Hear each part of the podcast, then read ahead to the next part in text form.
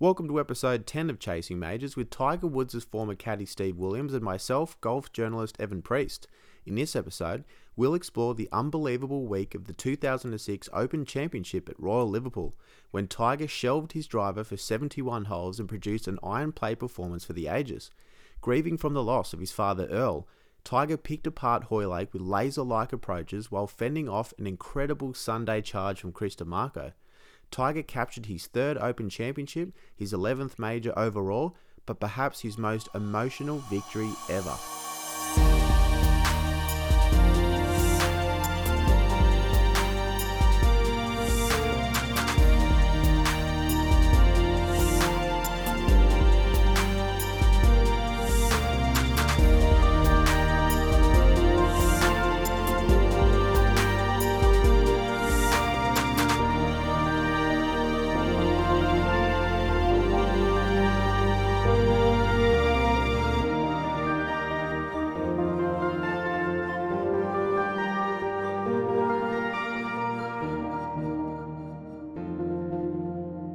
Chasing Majors is proudly brought to you by Bluebet, a true blue Aussie betting company.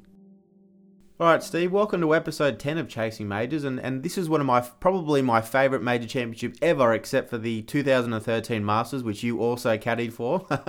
Bit of bias in there with Adam Scott winning, but um, this is this is the 2006 Open Championship at Royal Liverpool in England.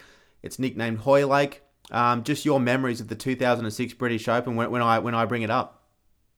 Yeah, look, it was a one of those events that was very, very anticipated simply because nobody had played at Hoylake, and it has a very good history dating back to the early days, and had some great winners on it, which always identifies a great golf course when you see the previous names that have been on that claret jug. So a lot of anticipation, and of course Liverpool's a pretty exciting sort of a place too. So um, you know you go there in the middle of summer and that, but um, yeah, it was a it was a very fond memory that tournament. Obviously, most memorable because Tiger had just lost his father, and it was a big question mark of how he would re- respond after that, particularly the way he played at the U.S. Open. So he, you know, went from hero to zero very quickly, or zero to hero very quickly from the U.S. Open, you know, to the Open Championship. So fond memories of that tournament. Yeah, it's a beautiful one, and we will get into it. But, but just before we do, we'll start this episode by actually talking about a nice moment that relates to you, and it's kind of non golf related, and that was your wedding to your now wife Kirsty in April of 2006, just outside of Auckland. Um, so Tiger came down to New Zealand for this, and I believe he was the best man at your wedding. So what was that whole experience like? You know, both getting married and also having Tiger Woods in your bridal party.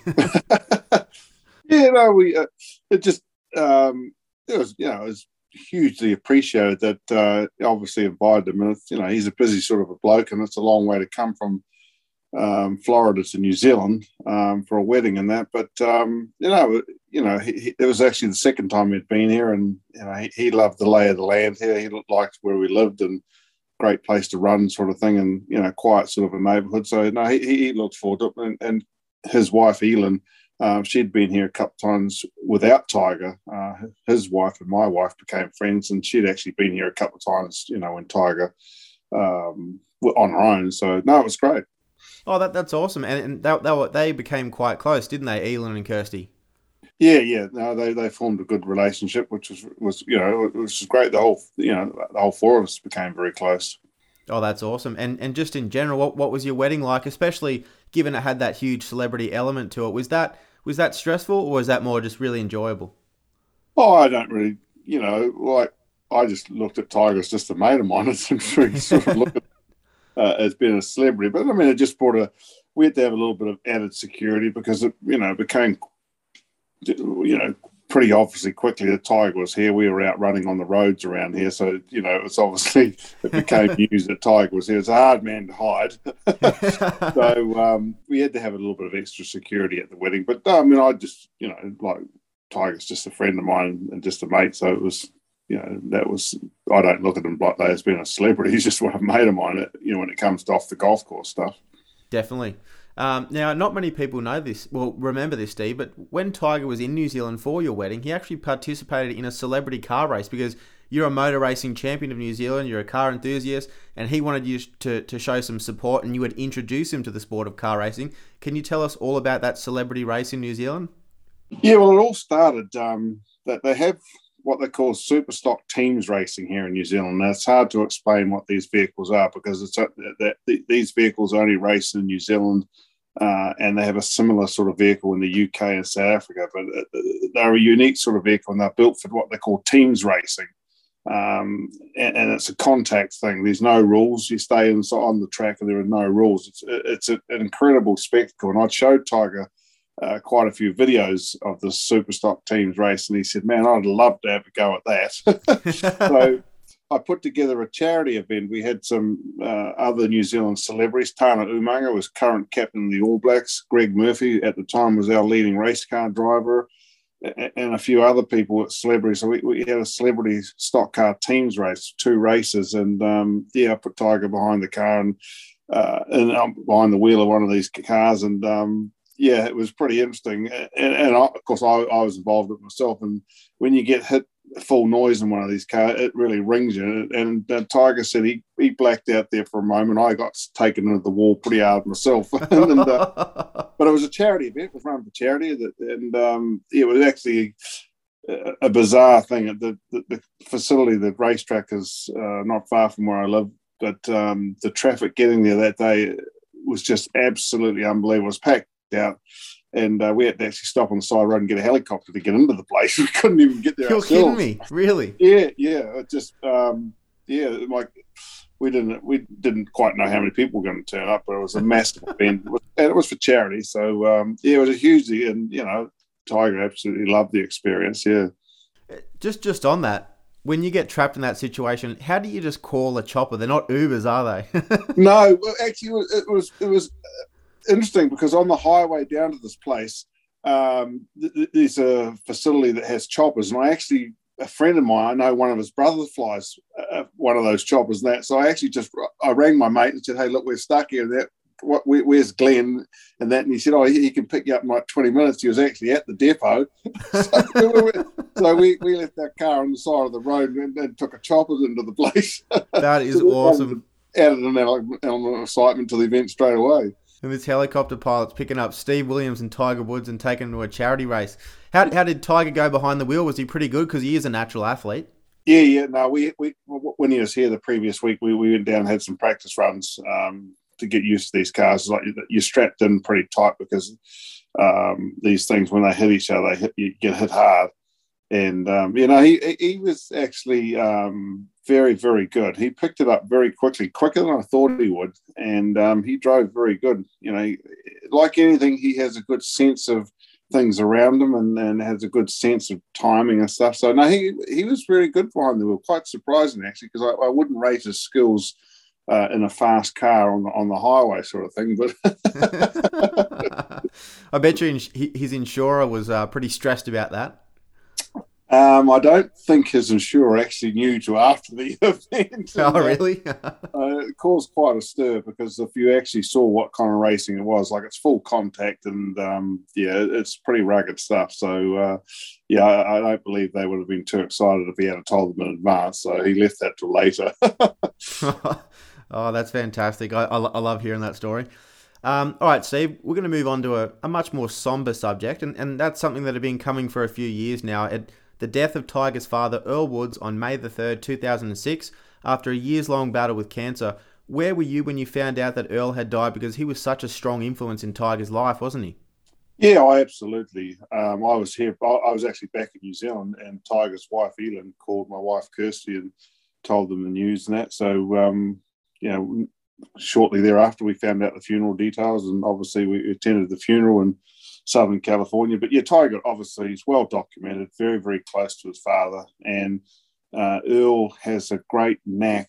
One thing that, you know, Tiger was always able to do was any time after a round that he could call his father because his father watched all the golf that Tiger played and if there's one little thing that Tiger couldn't put his hand on, Earl could even, you know, nine times out of 10, he'd see that on the TV or something, just something minor. And he'd always have a, some great insight or great little tips. So, particularly with the putting, when Tiger often struggled with his putting, um, Earl could see that on the TV, so he had a great eye for it. So that was, you know, going forward, that was something we knew would miss immensely, um, or Tiger would miss immensely, not having that, you know, somebody to call on when he needed it most when it came to his game. And and how sad was that day, that funeral in Southern California? Yeah, look, I mean, the funerals are a strange thing. You know, obviously it's a sad day, but it's also a celebration of somebody's life. So you know, there's two ways to look at it. You know, like I mean, you know, I always look at look at try and look at it as a celebration of someone's life. Think about the good things they did. Think about what they meant to somebody, and you know, just celebrate it. Yeah, it's always sad when someone passes, but you know, I think in the case like with Earls, he'd been not well for some time, so you know, it was only a matter of time before he passed away. And you know, you, you just think of the good things. He was. Uh, instrumental with me and um, and my wife in setting up our foundation. He sort of told us all about it and how, how you run was a really? Yeah, yeah. So because uh, of course he and Tiger had set up the Tiger Woods Foundation. I, I, didn't know that, so he, he he gave you a big helping hand in setting up the Steve well, Williams it was Foundation. Actually, it was probably his idea, to be honest. Um, he said to me one day uh, when he, he said to me, you know, Steve, you're very popular in New Zealand. Um, and he said, uh, "Have you ever thought about having a foundation? You know, it's great to be able to give back and sort of thing." And that, and that's how it got rolling. He, he told me, you know, my wife and I how, how to get it rolling and um, what we should look for and so forth. Now, yeah, he was instrumental. So, uh, you know, that that was a big thing for us.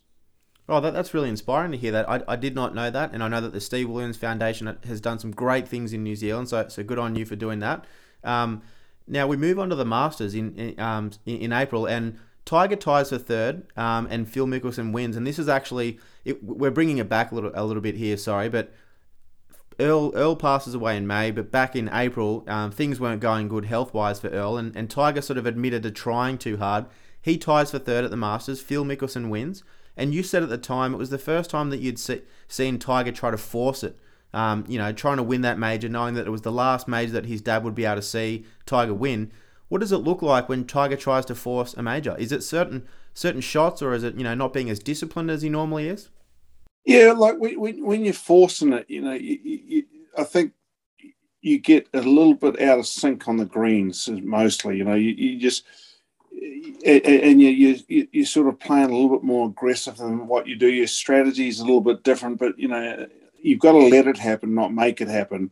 And he and you know he knew that was possibly going to be the last time that his father would see him play in a major championship, and, and he just sort of instead of trying to let it happen, he was trying to make it happen. So making some you know uncharacteristically bold errors that you don't do at Augusta, and then some of the putting, you know, instead of trying to lag it up there close, maybe trying to hit it a little bit too firm, not worrying about the consequences of missing. So just forcing it a little bit, and, and that is a course where you can't force it. So, um, but you know, that that was sort of an instinctive thing, I guess. You know, just something you, you really want to do. But um, fascinating to you know to think that when he had the opportunity to win four majors in a row, he just let that happen. He didn't force that. But this was a different kettle of fish, and it, it really shows how much respect and how much admiration that he had for his father because he just wanted this one, you know, so badly. But he, he like I said, he tried to make it happen instead of letting it happen.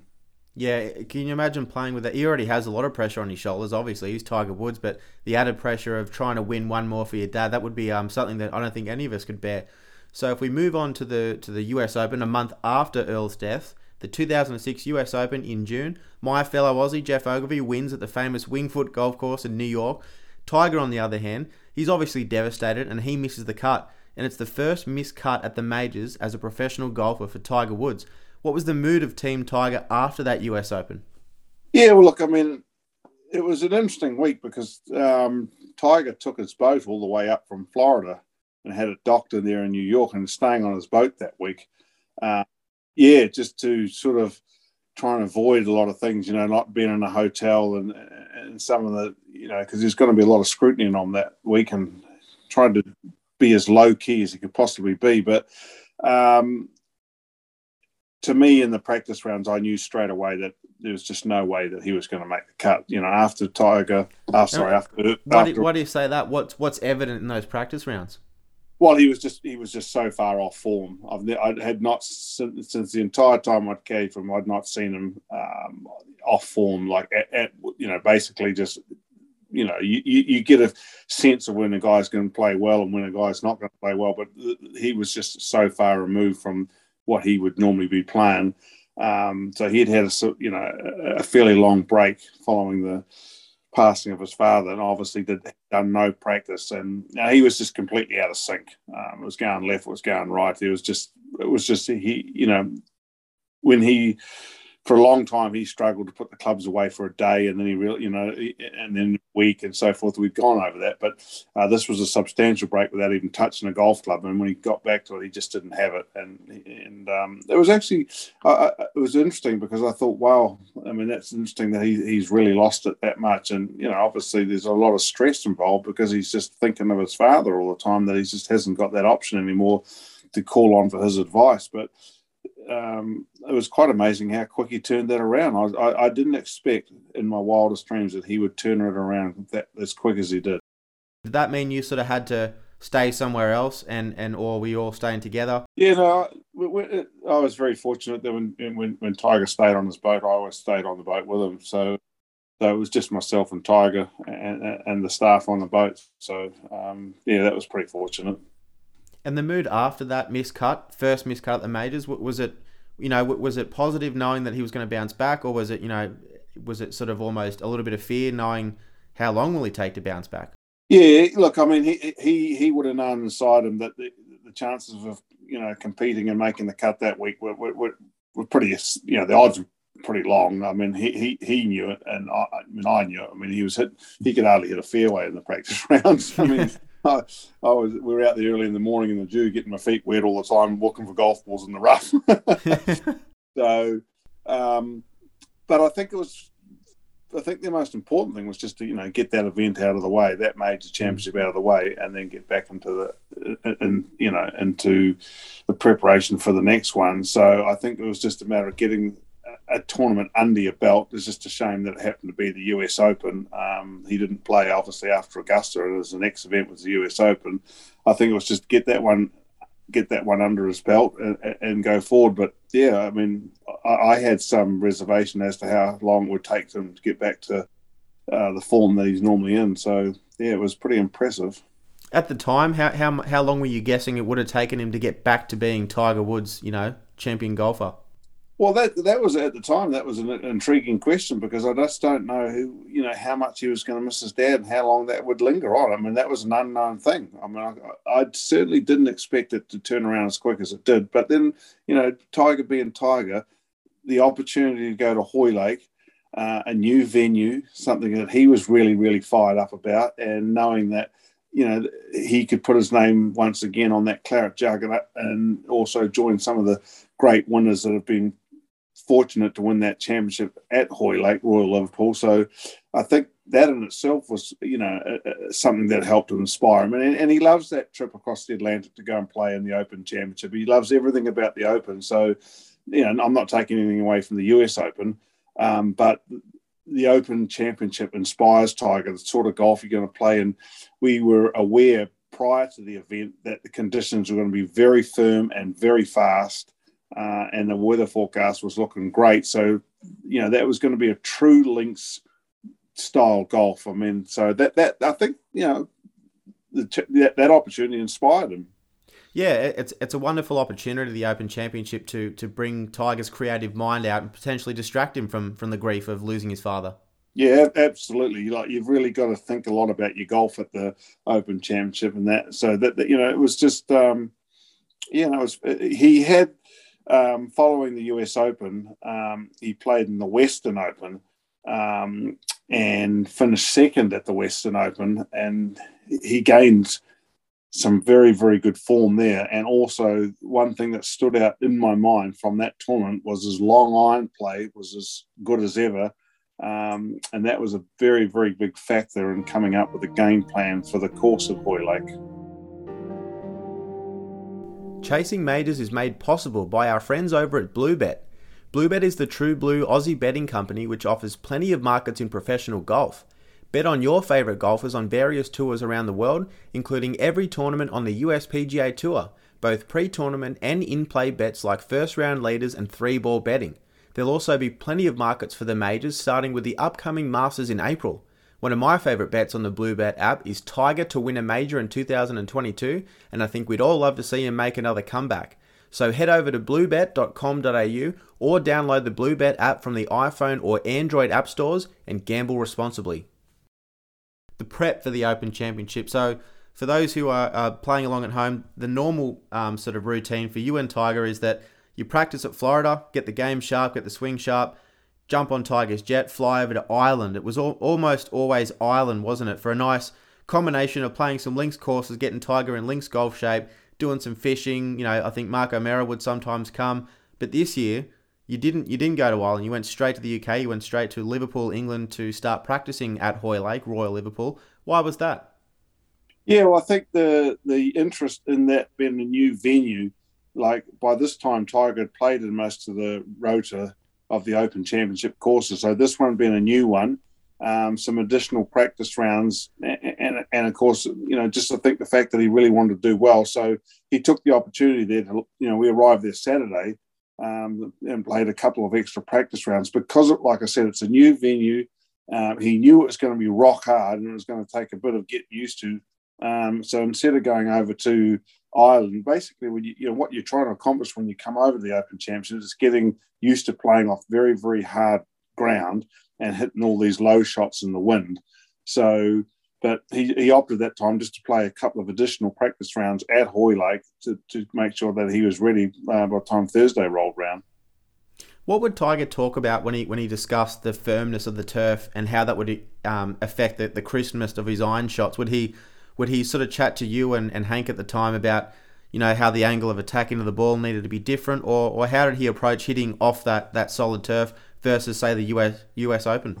Yeah, no, he, he, he loved to pick the ball clean, and then when he, he, when we went, you know, he when he had practice in Florida before he was leaving to go to, you know, either to Ireland before the Open Championship or he was directly going with the Open Championship. He would practice on hitting the ball cleanly, um, taking the ball clean without a divot, so you're getting a consistent flight because you you know it's very hard to take a divot in that very very hard soil, but also I mean you can actually you know you, if you start beating on it too badly on that taking divots when the ground's so hard, you can hurt your wrist. I mean, it's not hard to uh, do a little subtle injury to your wrist. So no, just getting practicing on picking it clean, uh, all ball first, and getting it cleanly. Um, and, that's a good, you know, good practice drill for playing on the very, very hard fairways. During the tournament week, so you get there Saturday, and, and during the tournament week, you walked the course and you saw the conditions, you know, were firm and fast, and you devised a plan, didn't you? Can you tell me all about that plan that you came up with and how you presented it to Tiger at the house?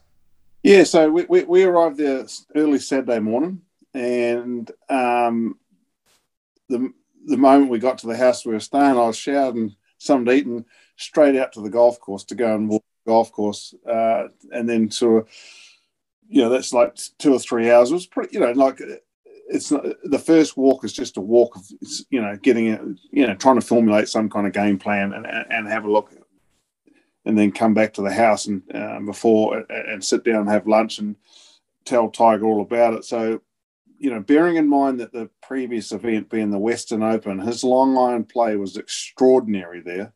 Um, he was really on fire with his long irons. And, and I had a look at this golf course and there was one thing for certain that these bunkers on this golf course are penal bunkers. So if you're going to hit it in the bunker, there is no way that you are taking the ball from any of those bunkers fairway bunkers onto the green. You're coming out sideways, backwards, maybe a little down the fairway. So you bring bogey and double bogey very quickly.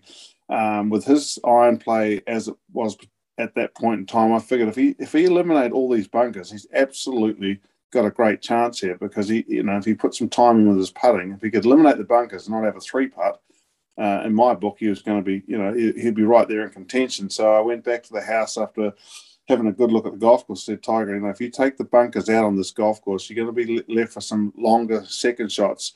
I said a lot of guys will take all these bunkers on and they'll have a be playing a far shorter golf course, but but they will bring an element of risk in if they're not driving it absolutely perfect. I said if you take all these bunkers out, as good as your long iron play is at the moment, uh, I think it's a good strategy. So uh, we went out there and um, he hit, hit, hit, a couple of drivers, I think, on one of the first two couple of holes, put that away, and that was the end of that. and we just, wow. you know, he, he, he, absolutely loved that game plan. And um, he, he, did actually hit one driver uh, on the first day on one of those par fives. Uh, 16. Well, I can't quite recall which hole. It's one of the par fives there at the end, not the 18th hole. But outside of that, then, then he never hit it again. So, I mean, he won an Open Championship, a major championship, hit one driver for the entire week and didn't hit it in one bunker. Um, and his long iron play was was absolutely on key. Um, and it was a, like a striking of the ball, you know, with the long irons that week was just extraordinary.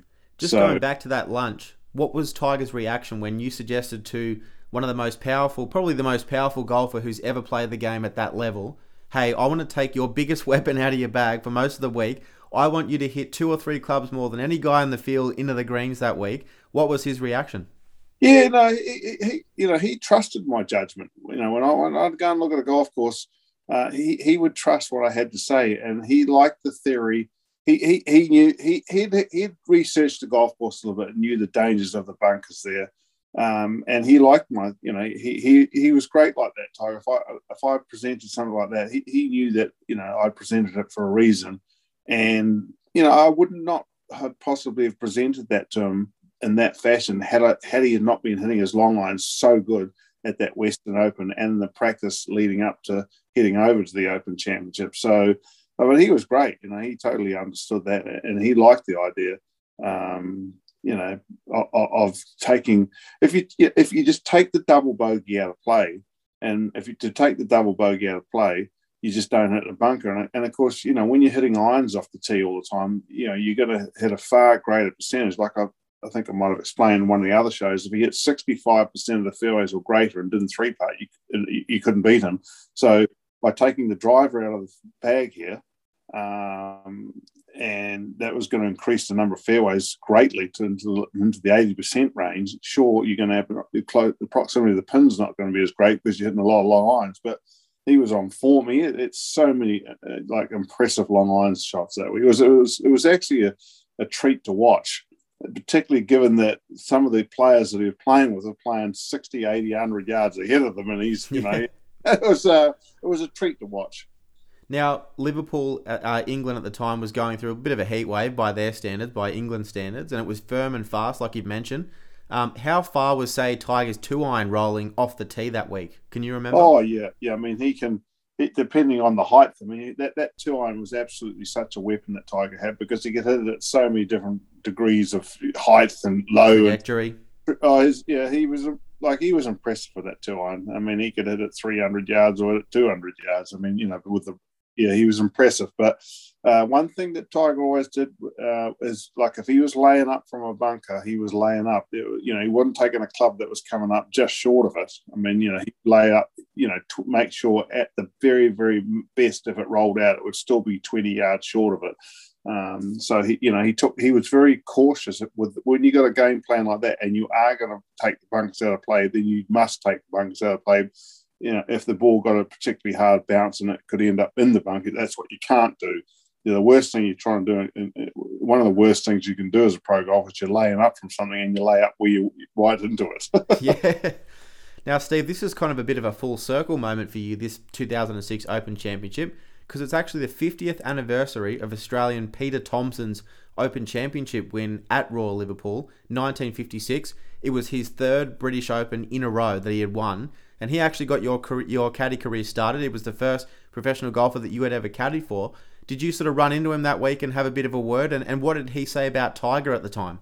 Yeah, he, he, he loved Tiger's game plan that week. He just absolutely loved it. When I told him uh, every Open Championship um, that I went to that I caddied in, right from the day I got started, uh, I was, you know, Peter was the very first guy I caddied for in 1976, and I would always look out for him and we would always have a chat. Just became a regular thing, and it just hmm. actually ended up always being on Wednesday. We, we just we, I always knew on Wednesday he he would be somewhere around the clubhouse on Wednesday afternoon, and I would always find him.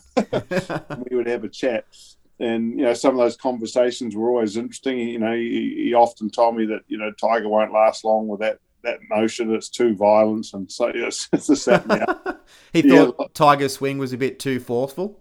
Yeah, yeah, yeah. He said, you know, he'll have back trouble, Steve, and he'd always have, you know, it was he was great, um, great to talk to, but um, he loved the game plan that week. He, you know, I talked to him about it, and he absolutely loved it, and he he admired that Tiger had the strength to stay with that game plan. So yeah, it was always he was one guy just you know you, you just loved to see. You know, it was like like meeting the Beatles, I suppose. Every time, you know, you'd never yeah. get sick of meeting them. I just every time I got the chance to speak to him, it was just so good. I, I had so much respect for Peter. In its 51st year of publication, Australian Golf Digest is the oldest golf media brand in Australia, reaching over 850,000 golfers every month. Australian Golf Digest provides the best written and video news in golf, both locally and internationally. Golf fans can get full access to the magazine through the digital pass, which starts from just $3.33 per month and also includes instruction, golf course, and golf travel content. Head over to australiangolfdigest.com.au or check them out on Facebook, Instagram, and Twitter.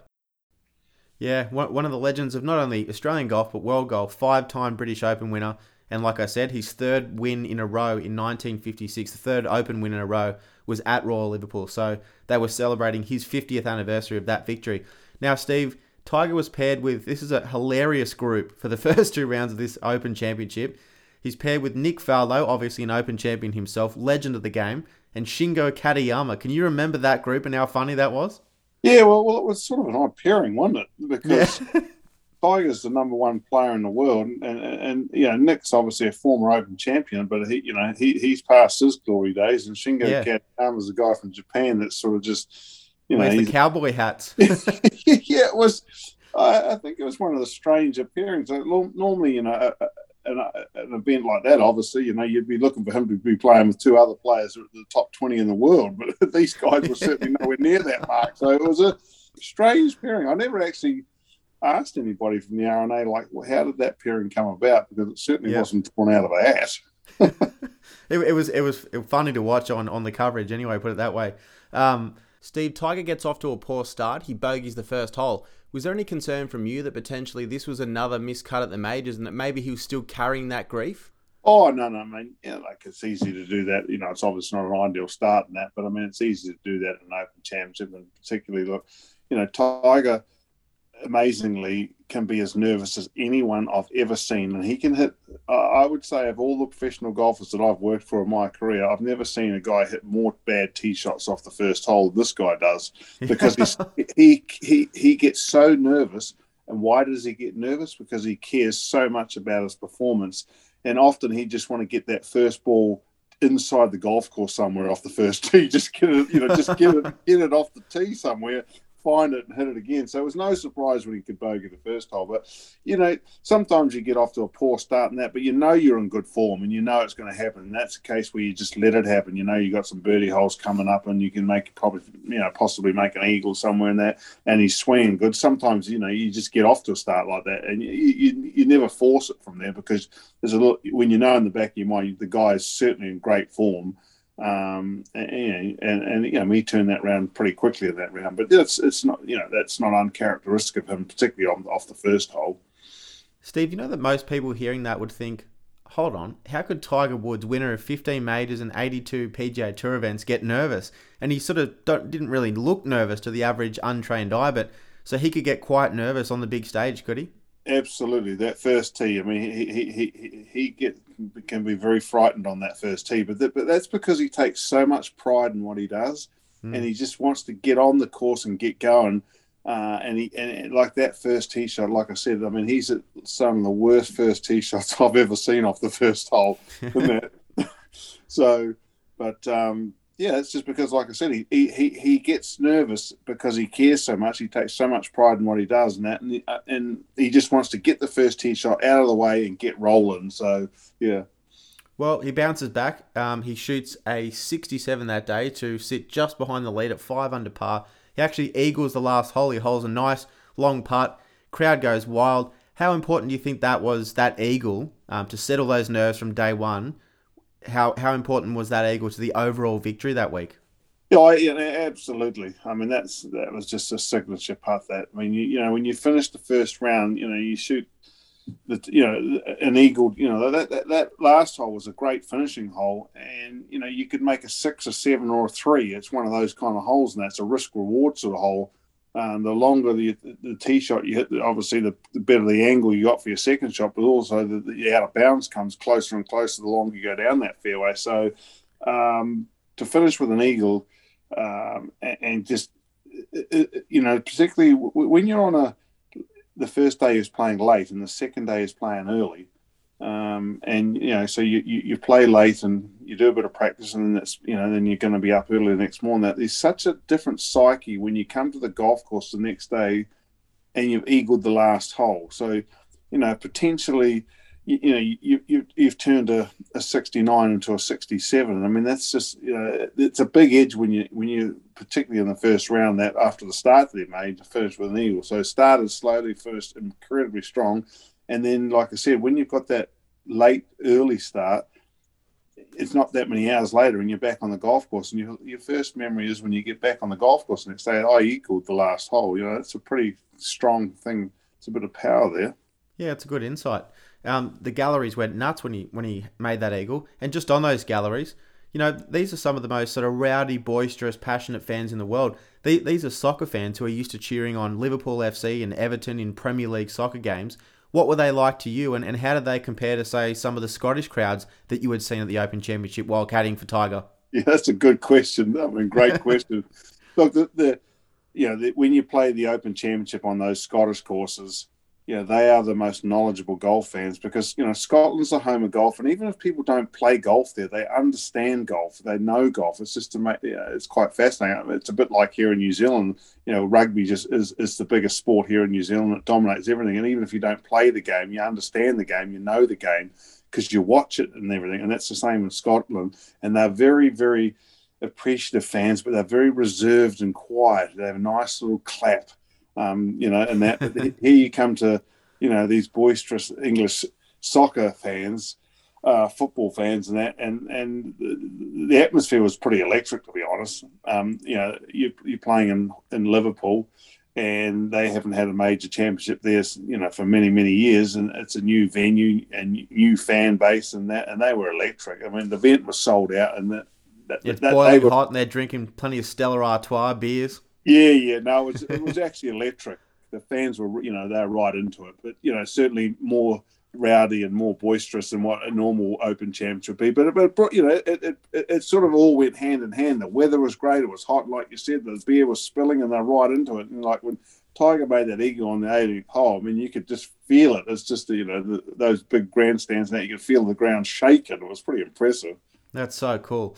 If you combine those crowds, where this is a random question for you, but if you combine those crowds with the fact that mobile phone technology is taking off at this point, um, smart, uh, they're not smartphones yet, sorry, but camera phones, camera phones are now a thing. You know, most people's phones are the, the new phones that got cameras in them. Um, it's also the age of the annoying ringtone. Was that difficult for you because all of a sudden there's, there's a million people snapping photos and you can hear it, annoying ringtones going off everywhere? Was that how was that? Yeah, that period uh, when when all those new devices were coming into the into the fray, and, and that was right at the middle of it.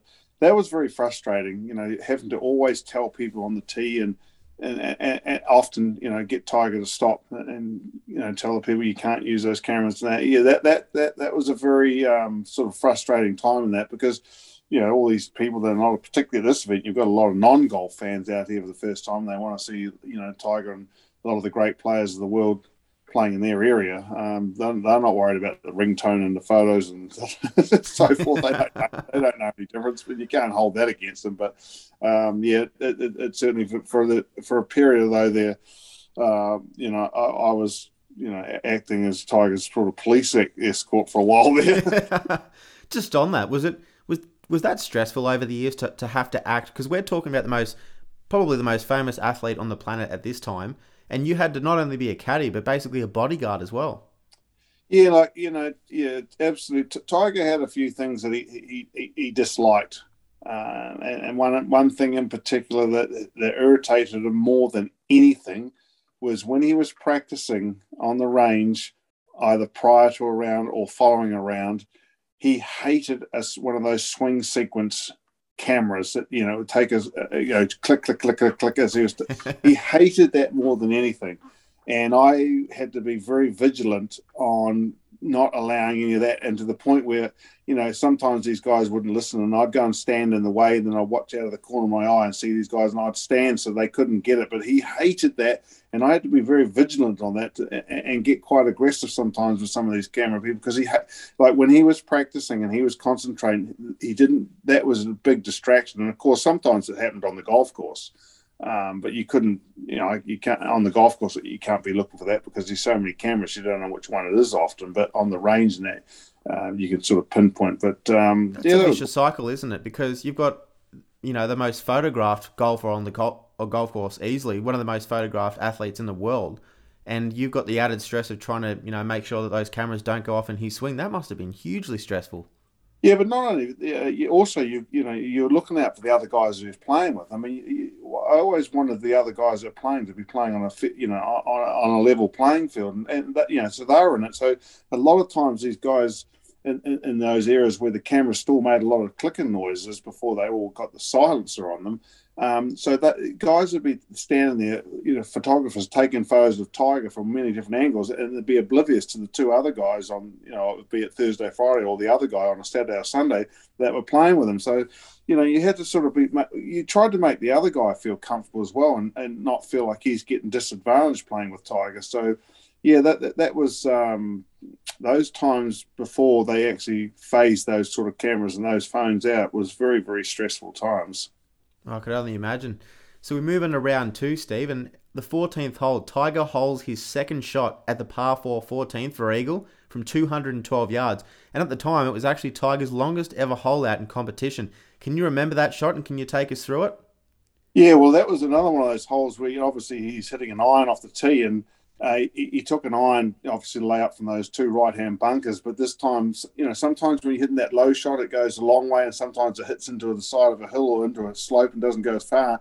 And you know, now we're left with a shot that, that the hole previously we'd you know we'd planning on having a shot around the 180, 190 mark, and now we're back there at 210 with a with a four iron. I mean, he hit just the most amazing shot, and that's a tough flag there because if you miss that green there, that was you know like it's a green not designed to go in with a four iron. It's a it's a, green designed to go in with an eight or a nine iron. Yeah, you know, other guys, you know, you watch the guys we're playing with it going there with like an eight and a nine iron. We're back there with a four iron, and, and, he hold it. You know, it was you know it was amazing. You know, like we you can't see it go in and, and it was a it was a pin that you just you know realistically it was one that you probably shouldn't be taking on. Should be playing a little bit more conservative. But I mean, he just hit an absolute pure shot. Um, you know, we didn't know it had gone in because you can't see it's a blind. We're, we're so far back there, we've got a blind shot. and that's how far back we're playing from on that hole. But the, the um, footage yeah. is really funny because Tiger doesn't know it's gone in the hole, and he sort of looks around and he looks at you and, and basically asks, "Did it go in?" yeah. Well, I mean, there's such a you know, a calamity of noise and that. But you, you know, you're thinking, well, you're not going to hold a four iron on that hole. It's a difficult pin. But um, you know, that was you know another remarkable iron shot that he, you know, he had, like I said, that's a four iron. Um, that just sort of that actually sums up the week. Like I said, you know, you make a game plan to take all those bunkers out of play, which is going to leave you a lot of long iron shots, and you actually hold one of them. I mean, that sort of reinforces what you're doing. Chasing Majors is proud to partner with X Blades who have been internationally renowned for decades for producing world class football boots and performance apparel for athletes across rugby union, rugby league, Aussie rules, and netball. The team at X Blades are passionate about grassroots and community sport, and that's why they're about to bring their credentials to golf with an exciting golf apparel range launching this year. Watch this space and keep listening to Chasing Majors.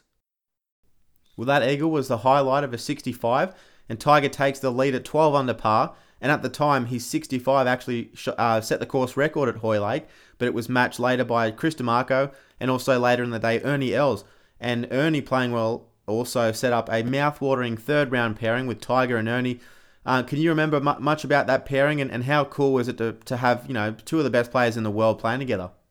Yeah, look, it was fascinating. I mean, I, you know, I expected to be uh, a, a, great duel because when Ernie's on fire, you know he, he's obviously playing very well in that. But they, they, they both struggled on Saturday. It was it was somewhat uh, strange that the two of them, um, Tiger was sort of out of sync on Saturday a little bit. I don't know if, if just you know the thought of being able to be in contention and perhaps win a major quicker than he expected. I'm not really sure, but he was just a little little off on Saturday. But in true Tiger fashion, he hung in there, hung in there, hung in there, managed to shoot one under par, uh, and, and, put himself in position on Sunday. So I mean, he, whilst he didn't play his best, that he managed to hang in there. And uncharacteristically, I think he had two or three three putts on the third round, um, you know, which is very uncharacteristic of him on those Open Championship greens. But um, he hung in there, and Ernie certainly didn't play his best either. So. Yeah, they they both shot 71s, and, and like you mentioned, Tiger had three three putts on the back nine that day. Did you ever see anything like that in your entire time caddying for Tiger? No, no. I mean, like he was just he was just a little off, and you know, like I said, three three putts is so uncharacteristic of him, and that's you know, I mean, he he he hated three putting more than anyone I'd ever known because that's just given shots away. But um, you know, he birdied the last hole, which was good. You know, that, that put him in that final group on Sunday, and like you know, just like he did on on the opening round Thursday. You know, even though you've had a tough day, you close out the round with a birdie, uh, and then you know, and you're still in the lead, and it gets, puts you in a good frame of mind despite not having your best stuff. Um, you know, during the day. Yeah, it makes dinner just taste that much better, doesn't it? So moving day ends, and Tiger still holds onto a one-shot lead, um, but he's got three big guns snapping at his heels. Ernie Els, um, who, who played with obviously Tiger that day, he matched Woods. Um, Chris DiMarco and Sergio Garcia are also within one shot of Tiger. Sergio actually holed out a 9 iron from 167 yards for Eagle on the second hole. He went out in 29 and finished up with a 7 under par 65. This leaderboard was absolutely star studded, wasn't it? Yeah, look, I mean, once you know, Hoylake is one of the great golf courses. Obviously, you'd seen the, the previous three times the Open Championship played there had a stellar stellar names won the tournament. Obviously, Peter Thomson won there, um, so it was no surprise to see that kind of leaderboard and that. And um, so Tiger had a very very impressive warm up on Sunday, which you know that, that gave me great confidence. To, you know, he warmed up really good, so the sort of subpar round on Saturday was quickly outgone, and he was, in, you know, he was ready to go on Sunday. I knew it was I just had a great feeling about Sunday being a special day. What does it look like when Tiger has a really great warm up session on the range before a major? Like, what what's what stands out about it? Well, just that you know, it, it, it, every shot he hits has a purpose. You know, it's going to be left to right, right to left. It's going to be medium ball flight, high flight, whatever it might be, low flight and so when he has one of those warm ups, every shot that he intends to hit is executed with what he's picturing to do. Uh, and, and, you know, like when he's trying to move it left to right, it moves left to right nicely, not not a big fade. And he's trying to draw, it's just every shot is what he what he intends to do. He does. And so I was very very confident, having watched his warm up, um, that he would be you know ready for a great day on the course. Steve Sergio Garcia managed to get himself into the final group with Tiger for Sunday and it set up an amazing final round showdown, which we just mentioned. But Sergio actually three putt bogeys the second and the third holes. Do you think he was a bit rattled by the stage from your memory, or was he rattled by his own canary yellow outfit that he wore? Well, I think everybody, including myself and Tiger, when he fronted up with that, you what he had on that day, I, I, don't know if that if he looks back, I, I, think he probably wished he'd never put that that outfit together because, of course, the crowd, you know, it's a hot summer's day in England and that, and a lot of people have had a few beers to drink. I don't think they could believe what they're seeing. So it's the last place in the world you want to wear an all canary yellow outfit, wouldn't you? With drunk English sports fans. Yeah, I don't think Liverpool, England was the right place for that. Maybe St Andrews, I think, could have got away with it. And he got a lot of heckling about what he was wearing that day. So, he, I mean, you know, he, he got what he deserved, I guess. And, you know, he didn't, he, he, he quickly wasn't a factor uh, after, like I said, you know, he, he bogeyed two and three. So he dropped out of it quickly.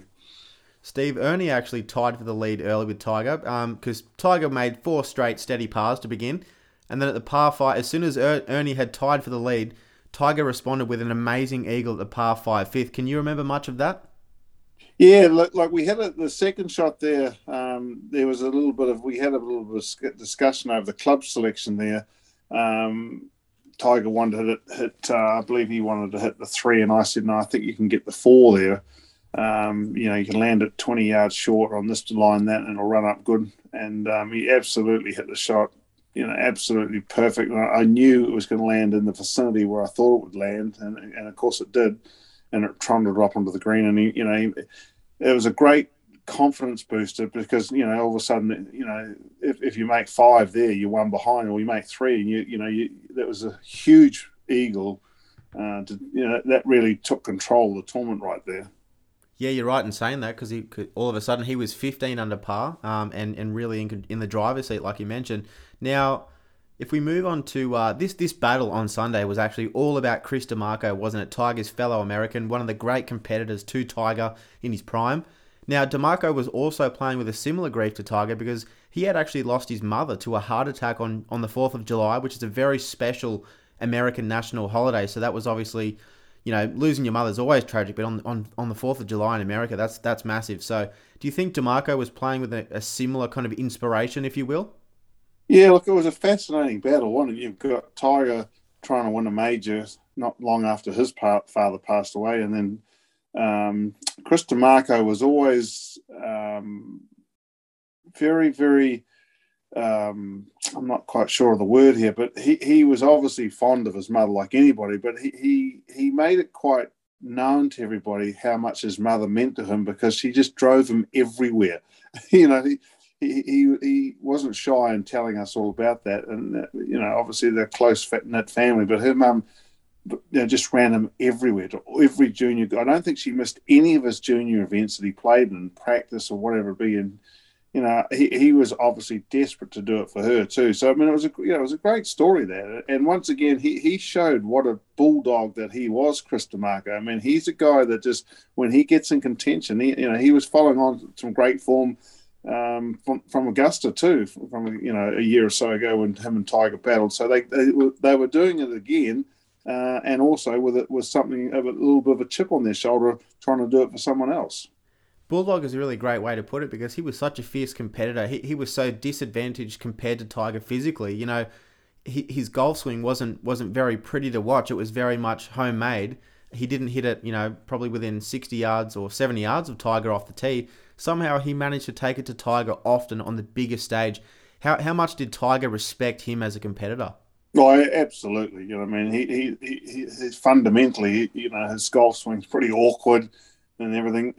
Everything he did looked a little bit awkward, um, and and sort of not not what you call a gifted professional, but uh, he made up that with with some unbelievable, you know, his desire to win and compete. Um, and one know, of the best putters ever. Yeah, absolutely. It, it, look, it's a it's a shame a guy like that actually never did get across the line. Um, you know, he, he, you know, he, he's like a Jim Furyk, you know, a guy that's just compared to a lot of guys, like you know, if you sat down on the range and that, and you're not being, you know, and you're and you're a golf fan and you're watching guys, he's certainly not a guy you're going to stand behind and watch play, like a bit like mm. Furyk. You know, you're going to go and watch like, you know, Sergio or Tiger or Ernie, these guys that strike the golf ball. Uh, as opposed to these guys, but uh, you know, you take your hat off to him. And, and, Sunday, he he absolutely took the challenge, and, and he didn't back down at all, uh, Chris DiMarco. And you know, like it's just fortunate or unfortunate for, I guess, one of these major championships that he didn't get across the line. In its 51st year of publication, Australian Golf Digest is the oldest golf media brand in Australia, reaching over 850,000 golfers every month. Australian Golf Digest provides the best written and video news in golf, both locally and internationally. Golf fans can get full access to the magazine through the digital pass, which starts from just $3.33 per month and also includes instruction, golf course, and golf travel content. Head over to AustralianGolfDigest.com.au or check them out on Facebook, Instagram, and Twitter. So, DiMarco gets to within one shot when he birdies the 13th hole just as Tiger is bogeying the 12th hole. But then, like a true champion under the gun, Tiger responds with three straight birdies starting at the 14th hole. How incredible was that to witness? Yeah, and I hit some quality shots there um, on 16, 17. You know, he kept it off on the 18th, but, you know, like, he, you know, he had a perfect shot there on the 17th hole there to make, you know, he, like when, when the moment means the most, Tigers, you know, he always finds a way to hit an extraordinary shot. And, you know, under pressure when it means the most, he's, he's the greatest putter in the world and those were clutch birdies. Um, just when Chris DiMarco was like, you know, he had one finger on that claret jug, Tiger took that one finger off very quickly and let him put his ten, 10 fingers back on it. So it was very exciting. Steve, there's a really nice moment. So, so Tiger's basically, he, he birdies 14, 15, 16, and he's got the tournament wrapped up because he's got a par 5, 18th coming up. So it's, it's, it's in the bag basically. And there's a really nice moment when um, the both of you, you and Tiger, are walking up the 18th fairway, and Tiger gives you a high five, but he kind of holds on, hold, holds on to your hand. He grabs and he grabs you around the shoulders to soak up this kind of cathartic walk up the last hole between the grandstands at the Open Championship. Can you remember that moment? Yeah, look, it was a special moment, and um, you know, I, I knew Tiger. I could just, you know, I was watching him a little bit, and I could see there's a lot going through his head. And amazingly, as we approached the 18th green there, just for a, split second, it was an overcast sort of muggy sort of a day, and the, the, the sun shone through there for a minute through the clouds and, and formed this. You know, it was an amazing thing to look at. And, and I said to Tiger, "That's your dad looking out for you there." And wow, yeah, I got, I got shivers down my spine hearing that. yeah, and I said that that's your dad looking out for you there. And then you know we got to the green there, and he putted out, and you know he, he was trembling. I mean, he he grabbed me, and, and he was shaking. And then you know I thought, well, my first reaction, you know, we're having a hug there and that, and okay, Tiger, we've got to go and get the scorecard and everything. Everybody's watching us here, and. And he, and, he, just grabbed hold. He was hugging me. You know, he was just he was he was an emotional wreck and um, it was you know like no one had ever at the, up until this point in time no one had ever seen that side of tiger you know he's a steely faced determined guy that doesn't show very little emotion and all of a sudden here he is on the world's biggest stages just having a complete you know meltdown if you like to you know he's bawling sort of thing. And that and it just everything came out. You know he, he, he realized at that point in time you know i think all the memories of his father and, and he knows that you know he's not watching him here. He's watching from above, and he would have loved Tiger. Earl Tiger would have loved Earl just to be able to hang on that a little bit longer and, and, and see his last major championship win, um, and particularly at Hoylake. But um, yeah, everybody saw a different side of Tiger there, including myself. You know, he he was. Um, obviously, off the golf course, we, we, you know, I'd been privy to some different things in that, but like on the golf course, nobody ever expected that, and, and it was a, a very unique moment. Yeah, I wanted to ask you about that. That's another moment on that very same hole. So Tiger pars 18 to finish at 18 under to win by two shots over Chris DiMarco. And, and, and like you mentioned, this is where it really gets emotional. He gives you a massive hug. Like you mentioned, he lets all the tears come out. And you point to the sky and you whisper something. Can you remember what, or, or was that when you mentioned, uh, was that when you whispered, that's Pops looking down on you? No, I, I, I did mention that coming down the fairway, and then I just I just said this one's for pops. You know, you just you know this Yeah. is major number whatever it was, and I said this one's for pops. Never forget it. Yeah, Wow. so it was pretty special. Just goosebumps. Because, yeah, you, you pointed to the sky and, and you said something as Tiger's bawling his eyes out. Yeah, yeah, yeah. No, I just like I, I said to him when we were walking down the fairway and the sun shone through that. I said that's pops looking down, and then when I pointed out, I said this major's that's that's for pops Tiger. That's his major championship. Yeah, it's uh, a, a really emotional scenes. That that's what makes it one of my favorite, probably my favorite major championship ever. Ever. It was just almost like a like a Hollywood movie, you know. So Tiger hits eighty six percent of fairways that week. Was coming up with that strategy to hit long irons off the tee. One of the proudest moments of your caddying career. Yeah, look, I mean, I just like I said, it was just based on one simple thing that he was at the particular time. He was just striping those long irons, and it was impressive to watch. Like considering when you you're playing with the guys that you're playing with and watching what they're trying to do, and every guy we played with who, was trying to take all these bunkers on the drive and never played an entire round without hitting in one of these bunkers, and that led to a bogey or double bogey. Whereas Tiger took that completely out of play um, and, just you know it was a fantastic week. And had he have not you know had three three putts on Saturday there coming in, I mean it could have been a you know one of those remarkable weeks where he could have you know obviously won by a, a, a far greater number of shots. But you know he, his ball striking that week. Um, was one of the best ever, and you know to win a major championship not using a driver, I mean that'll never that, that'll go down in history probably. Um, Oh, absolutely, yeah. Using a driver once once in seventy two holes at a major championship is just phenomenal. And, and so is hitting eighty six percent of fairways and no bunkers. That's just insane at a, at a British Open venue where there are bunkers everywhere. Yeah, yeah. No, I mean, like obviously, when you're hitting an iron off the tee, you you you you you, you, you know your percentages are going to be higher, obviously.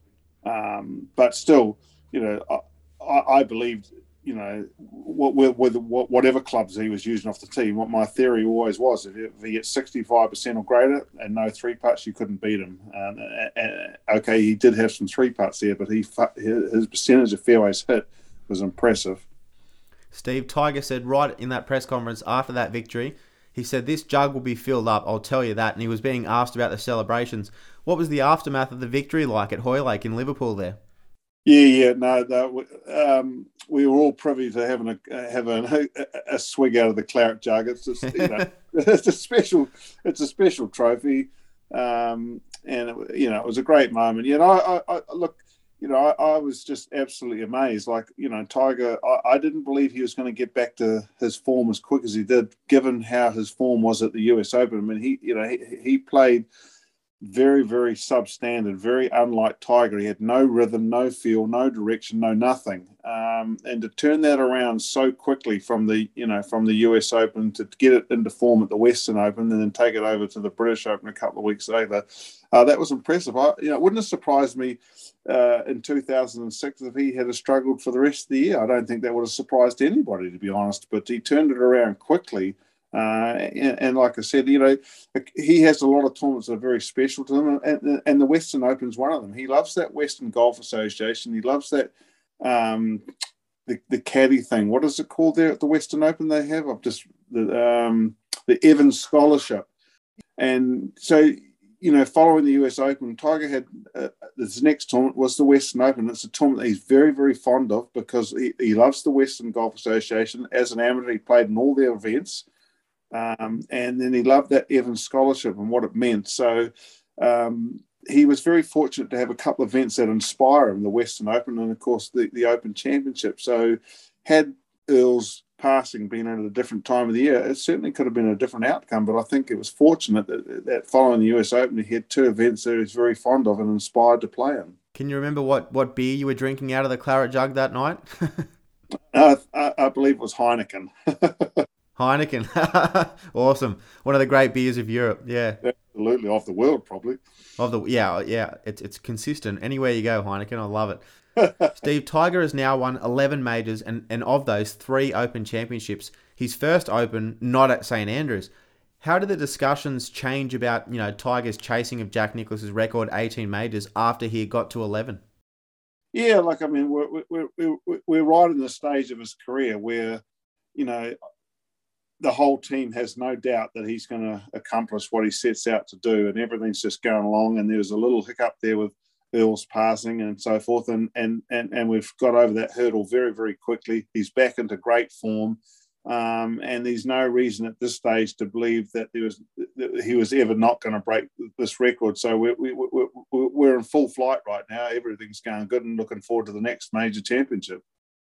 I mean, talk about the tear that he went on after that British Open as well.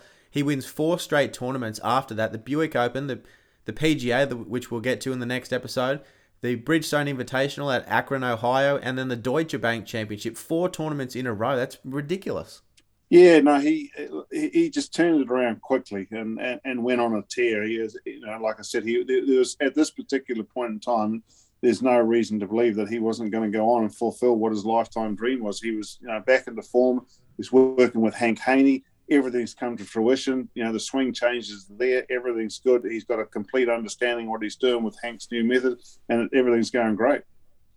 Yeah, and I can't wait for the next episode because we'll, we'll cap off with the 2006 PGA Championship, which Tiger won, and that formed one of nine victories in 2006. 2006 is one of one of the more underrated years of Tiger's career because you know he's got obviously got 2000 in and amongst there. But Steve, I can't wait for you to join me for episode 11 of Chasing Majors. Thanks, Evin. We'll see you next week.